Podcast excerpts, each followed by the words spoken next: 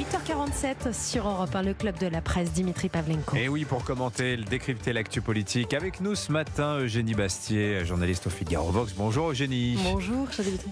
Olivier D'Artigol est avec nous également. Bonjour Olivier. Bonjour. Nous recevions Jordan Bardella il y a quelques minutes, mais qu'est-ce qui fait le succès du Rassemblement National? Je fais référence à ce sondage IFOP fiducial pour le journal du dimanche en juin 2023. 42% des Français déclarent avoir déjà voté pour une liste ou un candidat du RN. C'était 30% seulement en 2017. C'est-à-dire, Olivier D'Artigol, que l'assiette électorale du Rassemblement national s'est euh, élargie de près de 50% en l'espace de 6 ans. Comment oui, et avec une autre indication, une personne qui a voté pour la première fois pour le RN maintient euh, son vote sur les scrutins qui suivent, hmm. donc un électorat installé. L'essayer, c'est l'adopter, d'une certaine euh, manière. D'abord par le, il faut dire les choses telles qu'elles sont, par le succès d'une ligne de euh, normalisation portée par Marine Le Pen depuis qu'elle est à la tête du RN.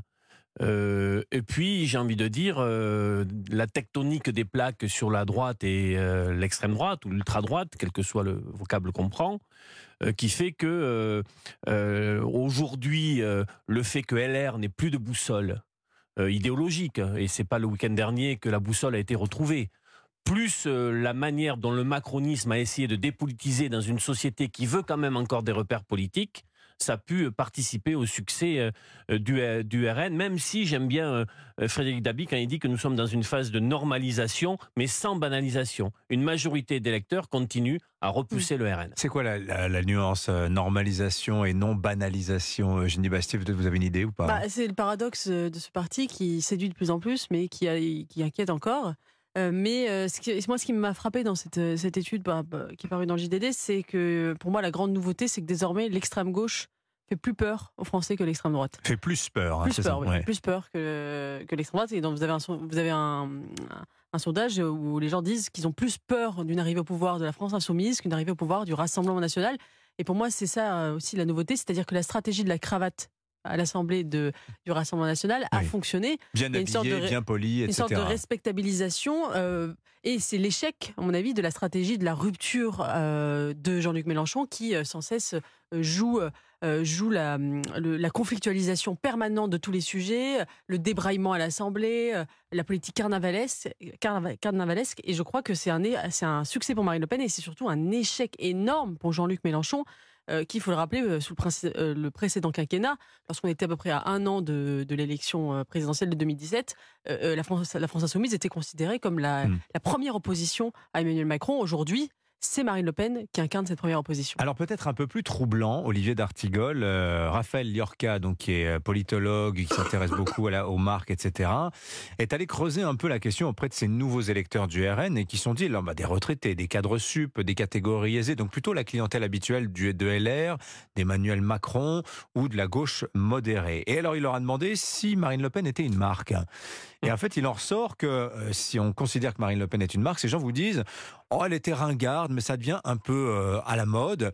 Et finalement, certains euh, évoquent des marques assez, assez étonnantes. Le desktop, le Roundup. Et ils vous disent, ces gens-là, ah oui, c'est toxique, hein, oui, c'est pas des, produits, il faut pas les utiliser tous les jours, mais c'est parfois salutaire. Il y a cette idée derrière un vote Marine Le Pen, la nécessité d'un choc pour remettre la France d'aplomb. C'est quand même euh, assez surprenant. Cette idée n'est pas totalement neuve. Elle ne fait, elle ne fait pas irruption dans le paysage politique et j'ai envie de dire euh, euh, de l'état de la société française, mais pour le coup, elle s'installe et elle est incarnée par la figure de Marine Le Pen, qui a été qualifiée deux fois au second tour de l'élection présidentielle.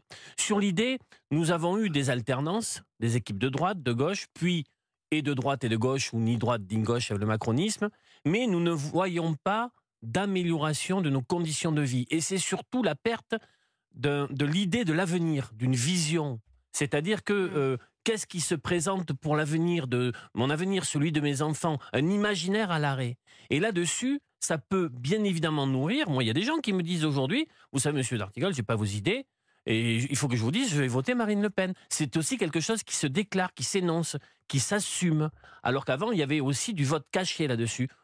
On a tout essayé, mais il nous reste ça. Hmm. C'est aussi ce ressort qui fonctionne aujourd'hui. Eugénie Bastier. Oui, moi je trouve que cette, euh, cette méthode de comparer une marque est un peu un gadget euh, de politologue. Oui. Ça ne veut pas dire grand-chose. Mais ce qui est intéressant, c'est c'est que le succès de Marine Le Pen repose sur un savant dosage entre la normalisation et euh, la rupture. C'est-à-dire qu'elle incarne. Il faut qu'elle se normalise suffisamment pour, euh, pour ne plus faire peur, notamment aux retraités, 17 millions de retraités qui font l'élection française. Mmh. Et aujourd'hui, c'est ça son mur euh, Mmh. de verre, mur de béton armé même. C'est qu'elle euh, c'est qu'elle a les, les retraités ne votent pas pour elle et ne votent toujours pas pour elle. Et c'est ça qui l'empêche d'accéder au pouvoir. C'est ce que dit Patrick Buisson. Voilà, hein. Il dit le, elle ne gagnera jamais parce Elle ne gagnera que, jamais parce voilà. que les retraités ne voteront pas pour elle parce qu'ils ont peur des retraites. justement du chamboule tout, de la rupture. Et en même temps, les classes populaires euh, et une partie des Français votent pour elle parce que justement, elle, elle, elle, elle a une, on pense qu'elle va renverser la table et qu'elle va euh, finalement constituer une alternative euh, à, la, fausse alternance qui existe depuis des années. Et c'est là où c'est intéressant, c'est que effectivement, euh, ce qui s'est passé avec Mélanie en Italie est un exemple qui peut à la fois être, on, peut, on peut dire que c'est un chemin que pourrait prendre Marine Le Pen, et en même temps, on se rend compte que Mélanie est confrontée à un certain nombre de difficultés. Elle n'arrive pas, par exemple, à arrêter l'immigration, euh, qui est un des principaux, principaux objectifs de Marine Le Pen. Oui. Donc, si Mélanie n'y arrive pas, pourquoi Marine Le Pen y arriverait? Oui. Et donc, elle, elle, peut bénéficie aussi, aussi, euh, euh, Giorgia Meloni, si je peux me permettre, elle fait de 25 ans de travail d'anti-antifascisme porté par un homme comme Silvio Berlusconi. Il n'y a pas Oui, eu ce travail. il y a pas eu l'union des droites, euh, évidemment. Mais oui. c'est- toujours cette, voilà, cette, cette, cette alchimie à trouver entre normalité et rupture qui fait euh, que la- le, le- pour le moment ce- Mm. ce- elle- le, le RN progresse. Mais jusqu'où? Parce que s'il fait trop, s'il devient trop normal, eh bien il perdra le côté euh, populiste. Et si euh, il n'est pas assez, euh, euh, si- s'il y a trop de rupture, il fera peur aux retraités. Donc Mais le passage, la comparaison par l'Italie et l'Espagne est intéressant et euh, permet de voir le- le- la spécificité de Marine Le Pen. Mélanie vient du berlusconisme dernière phase. Hmm. Euh, elle était en euh, sur un ministère. Et elle, elle, elle, elle arrive à émerger sur une critique de Berlusconi, notamment sur le dossier russe. Hmm. Pas uniquement, mais Hmm. notamment. Vox en Espagne est une scission du Parti populaire. Et donc, ils ont aussi euh, des, des, des, des, des alliances des droites se nouent à l'échelle locale et régionale. Et c'est ce qui se prépare peut-être pour les futures, pour les prochaines élections législatives qui arrivent fin juillet euh, en Espagne. J'ai envie de dire donc que euh, c'est, euh, ce sont des, le même espace politique avec différentes couleurs. Mais- Tandis que Marine Le Pen est en extériorité de ces espaces-là. la grande différence avec l'Italie, avec l'Espagne, avec les pays du Nord, c'est qu'il n'y a pas en France d'union des droites. Et de- pour le moment, pour, pour l'instant en tout cas, ce tabou n'a pas été franchi et il reste. euh, Et très celui qui a voulu porter ce dessin, ce projet, Éric Zemmour en l'occurrence, n'a pas réussi à challenger Marine Le Pen. Alors, il nous reste deux minutes, euh, très courtes, euh, très bref, mais malgré tout, on va quand même se poser la question où est-ce qu'on va couper dans le budget Ah.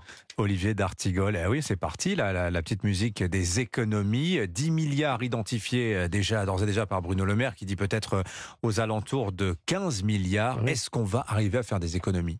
Oui, mais enfin, je trouve euh, euh, euh, étonnant cet exercice de communication sur les assises des finances publiques. En fait, les prochains arbitrages seront rendus au budget 2024, budget très intéressant politiquement à suivre dans ça, les prochaines rentrée, semaines hein. et prochaines, et le budget de la sécurité sociale. Mais c'est 10 à 15 milliards hors charge de la dette d'ici 2027, mais qu'on nous dise très précisément maintenant quels sont les secteurs de l'activité, de l'État, Hmm. euh, de la dépense sociale, des collectivités territoriales, où il faut euh, tailler, parce que c'est bien ce dont il s'agit.